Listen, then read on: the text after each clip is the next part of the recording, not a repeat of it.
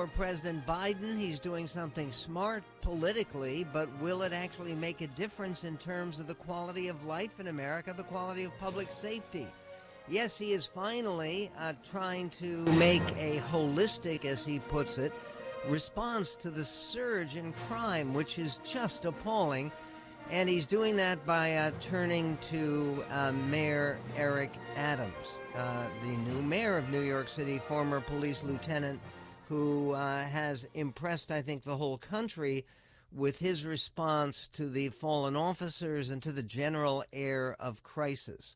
Uh, the president is unequivocally opposed to racial profiling in policing, the White House official said, as uh, the president is getting ready for a big high profile meeting with Eric Adams. Uh, but he can't avoid, when going to an occasion like this, uh, stepping into a pothole with a stupid and, truly it's so disappointing because look it's so important that we do something about crime and this is beyond republicans and democrats. This is about americans. This is about the way we live. When you read stories about the two officers 127 122 who were killed in new york city about the kind of killings that take place every single day all over the country of police officers and of innocent citizens. It is about time. And uh, instead, President Biden is talking about basically getting rid of the Second Amendment. Uh, this is uh, not going to help Democrats win some of their embattled seats where they're going to lose the Congress. 1 800 955 1776. If somebody actually think it's a great idea to talk about undoing the Second Amendment, you can give us a call. We're also later today going to be speaking about another violent or potentially violent crisis that President Biden faces, this one in Ukraine. We're going to be talking with Ralph Peters, who has spent a great deal of his life uh, taking a look at the Russian threat. And it is a Russian threat. It's always been a Russian threat that started uh, way before even uh, the the Cold War. Uh, Russia's an imperialist country, and uh, they now threaten to take over a number of countries that they have dominated in the past. Does the United States have a stake in this? We will be talking to Colonel Peters, who was an Army intelligence officer for years, also a best selling novelist. And then uh, we're also going to be talking about another threat to the United States because that's part of what the job of the government is, above everything, is to keep us safe, is to help deal with threats. And yes, those threats include the threat of the pandemic. Now, there's a very prominent, very respected conservative columnist, and I like his work a lot. In fact, he's a frequent guest on this show, Daniel Henninger he has a piece now saying that uh, it's time that we just um, basically declared victory over COVID 19, that it there's no more pandemic emergency. Uh, got rid of Dr. Fauci and basically told Americans, uh, and this is something I think he anticipates that Biden would do on his State of the Union address coming up in March, that uh, that the pandemic was over is that helpful? Is that the right policy? Or are there certain things where we need to keep our focus on what the pandemic is and what it means? And we're also going to be speaking uh, not just about the pandemic, but about the fiscal crisis, a $30 trillion deficit. So, what do you do about it? And why should you care about it? Or should you accept rather the uh, the soothing words of some Democratic leaning uh, economists who say, well, you know what, uh, the deficit doesn't matter, the debt doesn't matter. Uh, as long as the interest rates stay down. But guess what? Now the interest rates are going up. We'll talk about that with Stephen Moore, uh, author of the book Trumponomics and a former uh, prominent economic policy advisor to President Trump. 1 800 955 1776 is our phone number. The uh, White House says that um, the administration views this trip to Eric Adams as a reflection of how Biden wants to tackle the issue of crime, said a White House official. Uh, aides see Adams' focus as similar to Biden's holistic approach. The president, it says, believes in a multi pronged strategy remove violent offenders from the streets. Well, that's something that is long overdue. Invest in community resources like community violence intervention and prevention, all while supporting law enforcement. Okay, supporting law enforcement is great. Uh, trying to remove violent offenders from the streets, great. But investing in community resources like community violence intervention and prevention. You, you remember when, when Bill Clinton was talking about that stuff and he was talking about midnight basketball as a um, basic cure for crime and for criminal activity and for gangs? If we only had enough midnight basketball courts open, that would bring down the crime rate. And uh, I remember the late Rush Limbaugh made a great deal of fun of that with Bill Clinton.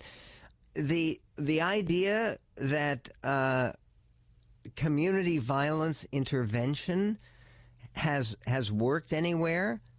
Uh, we're going to be speaking uh, later this week. We'll ask Heather Mac Donald about that, who writes about the real problem today in the Wall Street Journal, and we'll get to that as well. Okay, first off, there's there's this from uh, NBC News acknowledging that this is not a made up problem. It's very, very real. It's very, very terrible. It could be the most gripping and critical problem that the nation faces right now. Uh, clip nine.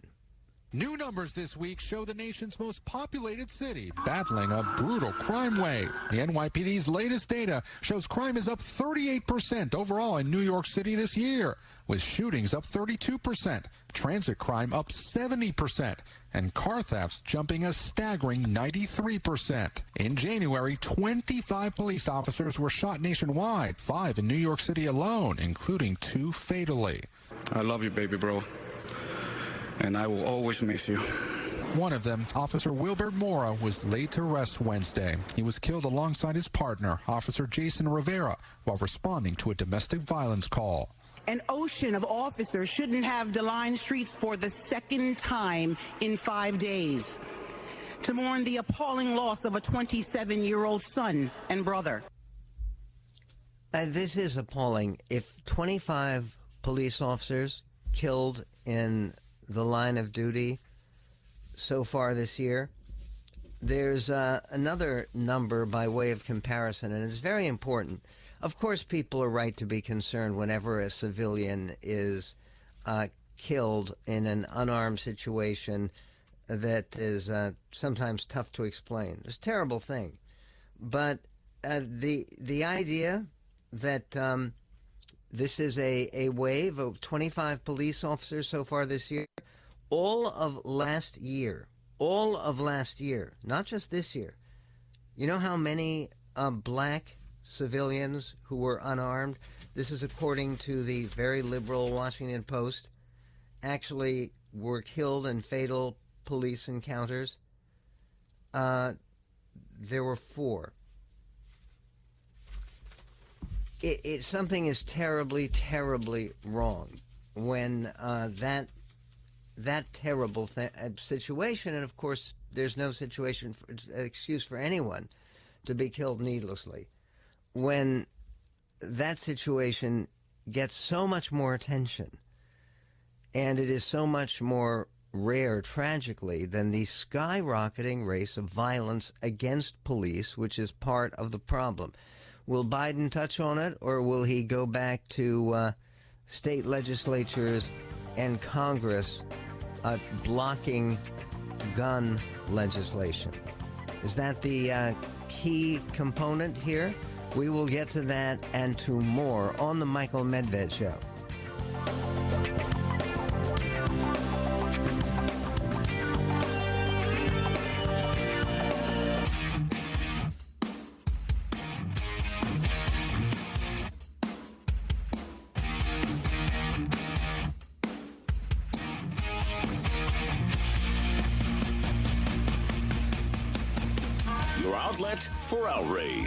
Outrageous what you are saying. The Michael Medved Show. This is outrageous.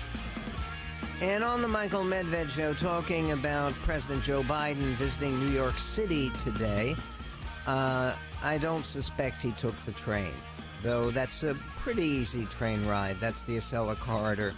Uh, no, I'm I'm sure saving time. He took uh, Marine One, then Air Force One, and then Marine One. I, I, he got there.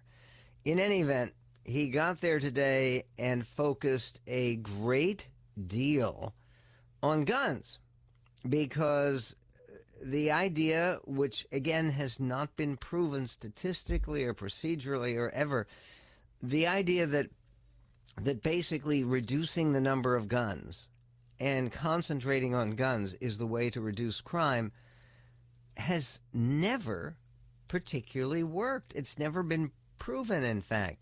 And I think it's a little bit too simplistic to say more guns, less crime, but that is very often the case.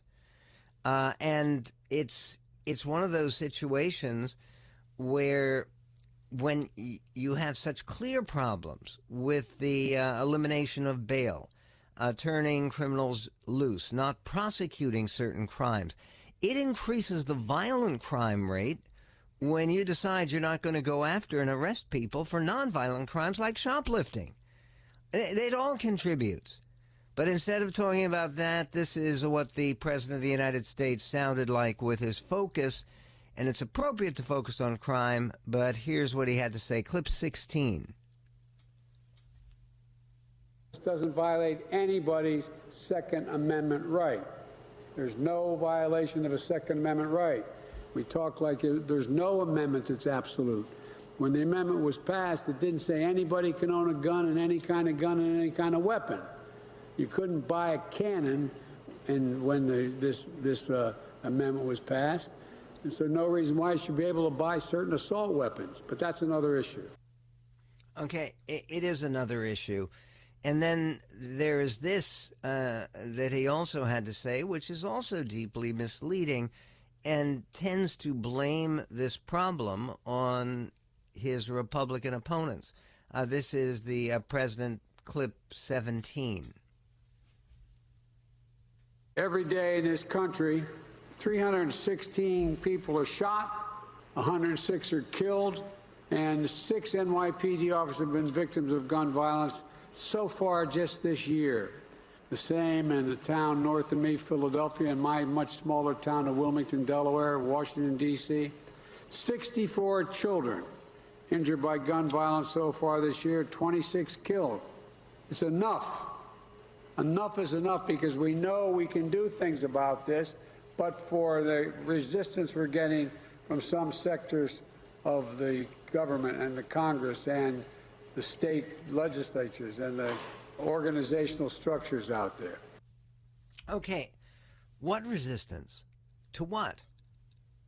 Uh, if you the overwhelming consensus of people who've looked at this is correct that the problem simply is that there are too many people like the killer who uh, killed the two cops who uh, they just did a another huge funeral for the second one. They were coming out in the middle of the night, and there was this ki- killer who was mentally ill, which is a very big part of the problem, and uh, who had a handgun that he apparently had helped to modify, and uh, and and just came out firing at these two police officers. Now, do I agree that somebody with that kind of record, with a history of mental illness and violence and a felonious record, that someone like that should never, never have access to a gun? Of course I do. They've also come up with information about how the uh, somebody on the street sold an illegal gun to the uh, hostage taker in that hostage situation at the synagogue in Colleyville, Texas, a couple of weeks ago. And of course, someone like that should never get. I mean, first of all, he's not even a U.S. resident, he's a visitor. And uh, do I think it's uh, appropriate to uh, prevent people who are visiting the United States from coming here to buy guns? Yes, it's if it's totally appropriate to ban that, and I think it is in most states. And however, the problem here is enforcing those rules. The problem isn't the Second Amendment and isn't the right of homeowners, for instance. And that's basically in the famous Heller case, uh, saying, yes, the Second Amendment does grant a right to keep and bear arms, just as the words say. That uh, what Scalia talks about there specifically were attempts in Washington, D.C., which were overturned by the Supreme Court to prevent law abiding, non criminal records, no mental illness record to prevent people like that from owning a gun for their own protection at home. It's not right. It's not what the Constitution had in mind. And by the way, the Constitution also did not have in mind, and it's one of those things that people are, thank God, defending a little bit less on uh, the Second Amendment. The Second Amendment wasn't there to try to equip the public with a means to resist the government. Uh, the Second Amendment was there to help people participate in their own safety and in their own well being. And uh, here is uh, the um, a, a, representative in uh, New York, Richie Torres, who's a congressman from New York, uh, at backing Mayor Adams and slamming his fellow Democrats who were still making uh, a, an advocation case that somehow we will all be safer if we defund the police. Uh, this is clip three. I agree with the mayor. Uh, the defund police movement is dead in New York City and good riddance. And any elected official who's advocating for the abolition or even the defunding of police is out of touch with reality and should not be taken seriously. Amen. And that's one of the reasons that Eric Adams won in such a landslide. It was one of his main opponents was in favor of cutting a billion dollars from police budgets in New York. Well, they voted against it. And in Portland, a business owner is fed up with the failure of his city's Democrat leaders to address this issue. This is clip six. Lonnie Thompson tells us his son was at the car restoration shop when someone broke in early Friday morning. I got a phone call that somebody was breaking in the shop. I hopped in my truck. I headed down a couple of minutes before I got here. Uh, I got a call that uh, he shot someone. He says his son, protecting their business, shot the intruder. Today, his frustration with Portland and state leadership is off the charts. Politicians ain't doing nothing. You got Wheeler, you got Kate Brown, you got Joe Hardesty. They're all pl- hiding in a corner. They don't. They physically do not want to address this problem. He's talking about the um, mayor of Portland and the governor, Kate Brown. And again, it's not just them. There is a difficulty, and there is more about that problem. But uh, surely that problem can be addressed without making the national debt even more critical. $30 trillion. On this issue alone, the Republicans can win this upcoming election and maybe help to save America. We'll get to that with Steve Moore coming up.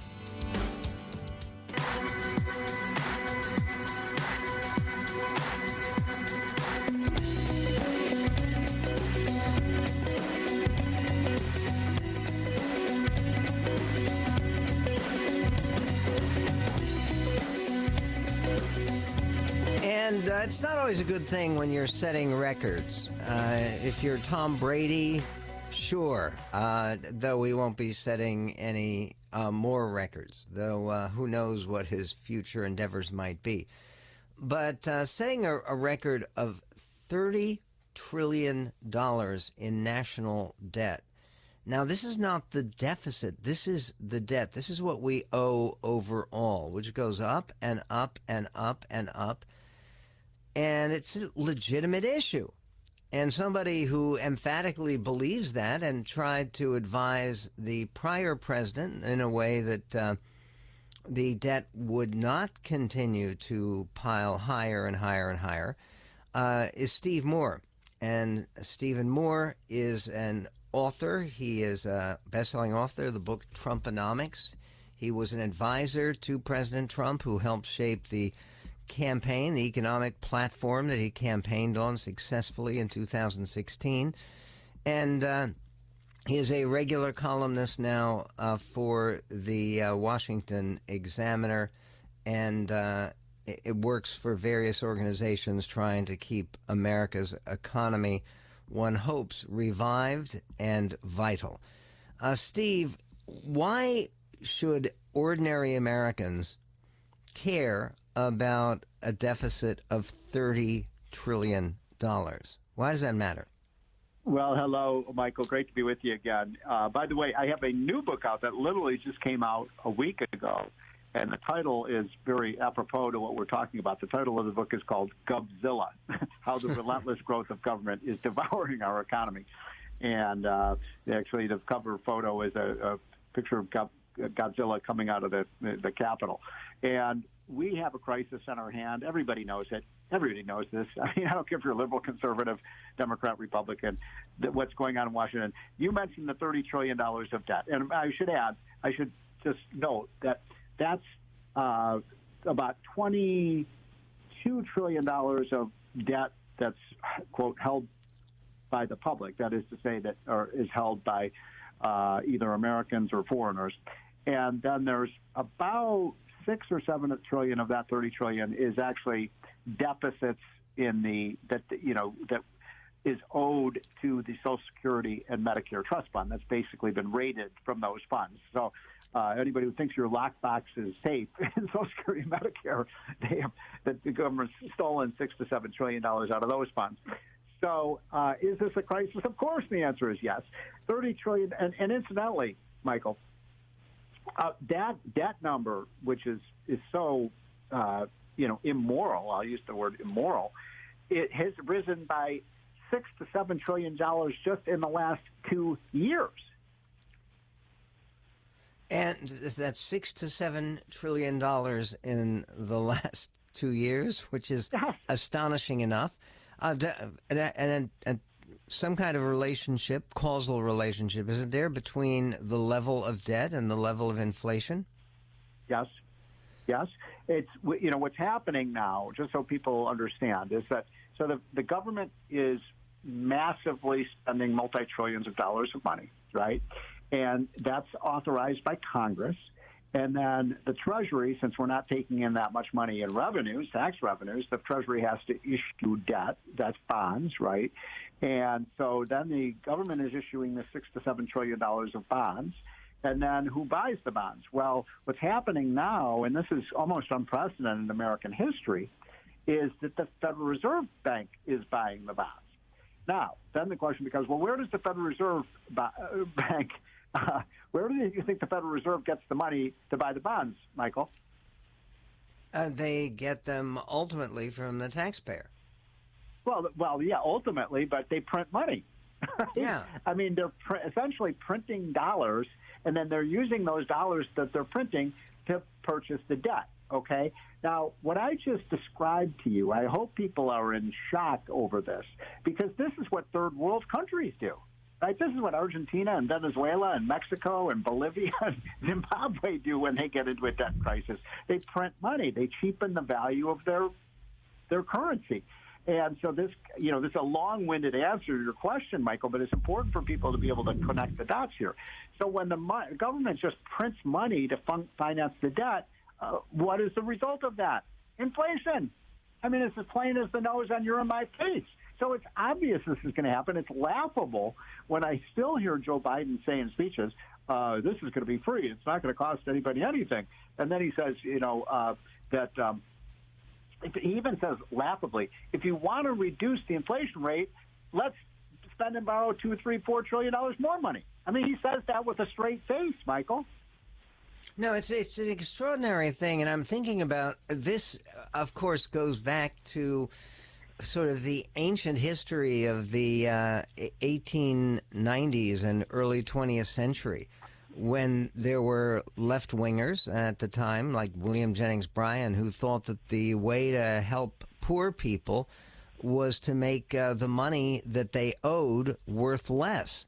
But that means inflation for everybody. That for people who have saved money, then that money isn't worth what you thought it was as you were saving it. What what could possibly be done uh, let's say the Republicans do win the smashing win in the House of Representatives and they take over the Senate, as many people believe that Republicans will. Can they do anything to curb the uh, the accumulation of debt and begin turning it around the other way and maybe, maybe, maybe paying it off? Well, that's a complicated question. I mean, I am a Republican, but I have to be honest with you and your listeners. I mean, this debt is the responsibility of both parties. Of course. Now, Biden is a, is a champion borrower. I've never seen anything like this. I mean, to take the debt up the way he has, to continue to promote these trillions and trillions of dollars of spending is just, it is, uh, it is incomprehensible. It's the most um, uh, a dangerous thing I've seen in our country. And again, these numbers are so large, but just take the seven trillion dollars we've increased our debt by, you know, since COVID hit. Um, that's more money than we spent to finance the Revolutionary War, the Civil War, World War One, World War Two, the interstate highway system, the intercontinental rail system, and the moon landing. So the combined money is gigantic, and and so I guess the answer to your question is no. The politicians aren't going to take do anything about this. We have to, we as voters and citizens have to do something about it. We have to have a kind of revolt, a peaceful revolt against all of this. I hate to tell you this, folks, but politicians love to play Santa Claus, and that's what they've been doing for the last several years. Well, there's no doubt. And uh, I remember there was even a fight at one point where President Trump uh, threatened to veto one of those relief bills during COVID because he didn't think the Republicans and Democrats were providing enough in terms of relief. And right now, in in terms of the pandemic dragging on and on, does it have to uh, waste to get anything serious under control? I know that Newt Gingrich has started talking again about a balanced budget amendment. Is that even vaguely possible as part of a national agenda? Well, I mean, it's certainly a great goal. And we did balance the budget under a Democratic president, Bill Clinton. We had a Republican Congress and a Democratic president. And, you know, we did. Just we like coming won. up. Pardon me? Just like coming up. We're going to have a, a Democratic president and a Republican Congress. Yeah, exactly. Uh, you know, I don't think that Joe Biden is, is Bill Clinton. I mean, Bill Clinton was a pretty fiscally conservative guy. Don't forget that in 1996 he gave a very famous, you know, uh, State of the Union address where he said the era of big government is over. I, I don't see in a million years Joe Biden saying that. But I want to make another point because I think it is so important, and I'd actually like your reaction to this, Michael, because it's a it's a debatable point. But I wrote my my column, my weekly column on this this week. We have spent somewhere in the neighborhood of $5 trillion to fight COVID. $5 trillion. Not $5 billion, $5 trillion. Um, a million people, roughly a million people have died from COVID. Um, we don't, we still don't really have it completely under control. And the question I would ask is, with all the lockdowns and all the massive amount of spending we spent shutting down the schools and shutting down our businesses and spending all this money, would we have been any worse? Would we be any worse off today if, if we had simply said, let, let people make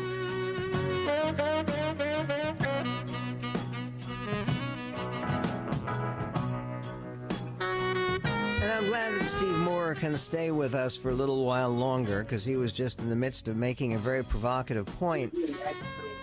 And, and Steve, you can hear me now? Let's talk about that. Are you uh, telling folks that uh, it, it sounded like, and God forbid this should be the case, that I was cutting you off? and that Oh. I wasn't get, giving you the chance to make a provocative and controversial point. So let me finish. Let me have you finish on that, and then I'm going to try to give you a response, and maybe we can talk about it just in a little bit more depth. And what you Okay, were good. saying was that try to imagine that we hadn't spent this five trillion dollars on uh, COVID relief or anti-COVID nineteen uh, steps that have taken, and that includes federal, state, local, private charities, everything, right? Yes. Or is it? So let yeah. me. This is a real. It's an important point, Michael. So thank you for uh, asking me about this. So my contention is, and uh, I'd like your reaction to this because it's a provocative point, but I but I I'm pretty sure I'm right about this. that I was against lockdowns from the very start, just because I'm a I'm I believe in freedom and liberty, and I don't think the government has the right to shut down businesses and schools and parks and and uh, you know stores and restaurants and to tell me I have to stay at home and those kinds of things. But so that's my kind of general uh, political you know philosophy. But we now know pretty definitively. I mean, there's a series of very very highly respected studies that have come out looking at both across states and across countries.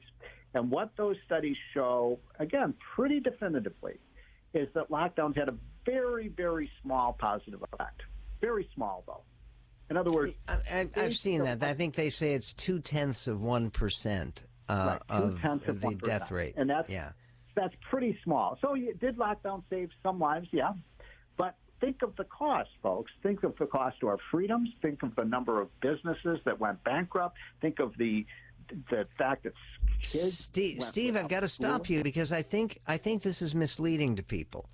Because a great deal of that spending, I don't know exactly how much, maybe you do, went to the development of the vaccines and uh, to true to medicines, and without is, the vac- and without true. the vaccines, and without some of the medicines that have come about, and the, some of the treatments, and some of the medical developments, which it's perfectly legitimate for government to spend money on, and and government did under the Trump administration, that uh, without that there would be thousands, uh, probably hundreds of thousands more people who died a fair point, and it's a good point. And and in fact, I would say the one thing that government did right was develop, development of the vaccine. So I'm totally with you on that one.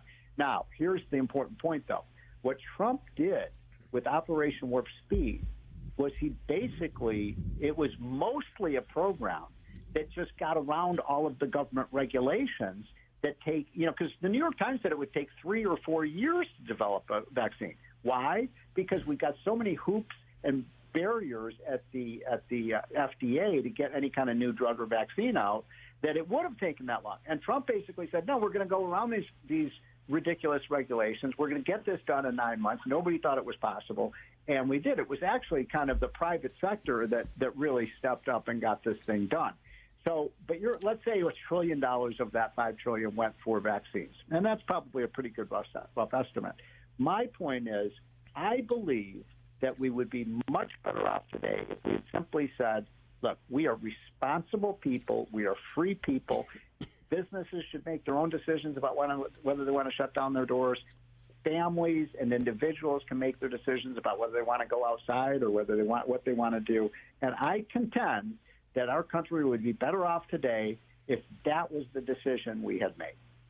Okay, I'm I'm not at all sure, Steve, and I and okay. I, I think there yeah. there are reasons to doubt that because do you do you believe that uh, in other words, if you go through a major policy, I think there's certain kinds of lockdowns that have been shown to be ineffective. One of them is schools. And uh, clearly, the shutting down of schools, which has been promoted by special interests like the teachers' unions, has um, has has not compelled people. I mean, one of the nice things about choice in education is uh, with choice in education, if you want to choose a school that is going to lock down uh, when and and then try to replace it with in-person learning, you can do that. You can choose that. And if right. you want to go ahead and send your kids to school and take whatever enhanced risk you have by sending them to school, you can do that. But when you talk about things like restaurants and, and bars, and I know this, you can look beyond the United States. There is a, a, a very good reason to believe that in Italy, where they were having, uh, mm-hmm. you remember early in the pandemic, t- terrible uh, yes. t- yes. mortality rates. Yes. Part of what brought that down and brought them away from uh, from the crisis mm-hmm. was locking down some of the nightlife and the bunga bunga parties and uh, remembering yeah, no, I, uh, Prime Minister Berlusconi, it, it, it worked. It it got them away from the precipice, and most Italians would tell you that. Yeah. So here's the thing: um, there is some tr- like yeah, it's a point well taken. And what I'm saying though is that at the beginning of the pandemic, we didn't know what we were dealing with, right? We just, you know, so it made sense for the first month or so to say, hey, we got to take a, what was it? Remember, four weeks to flatten the curve or something like that. But then it was turned from four weeks to four months to eight months to 12 months.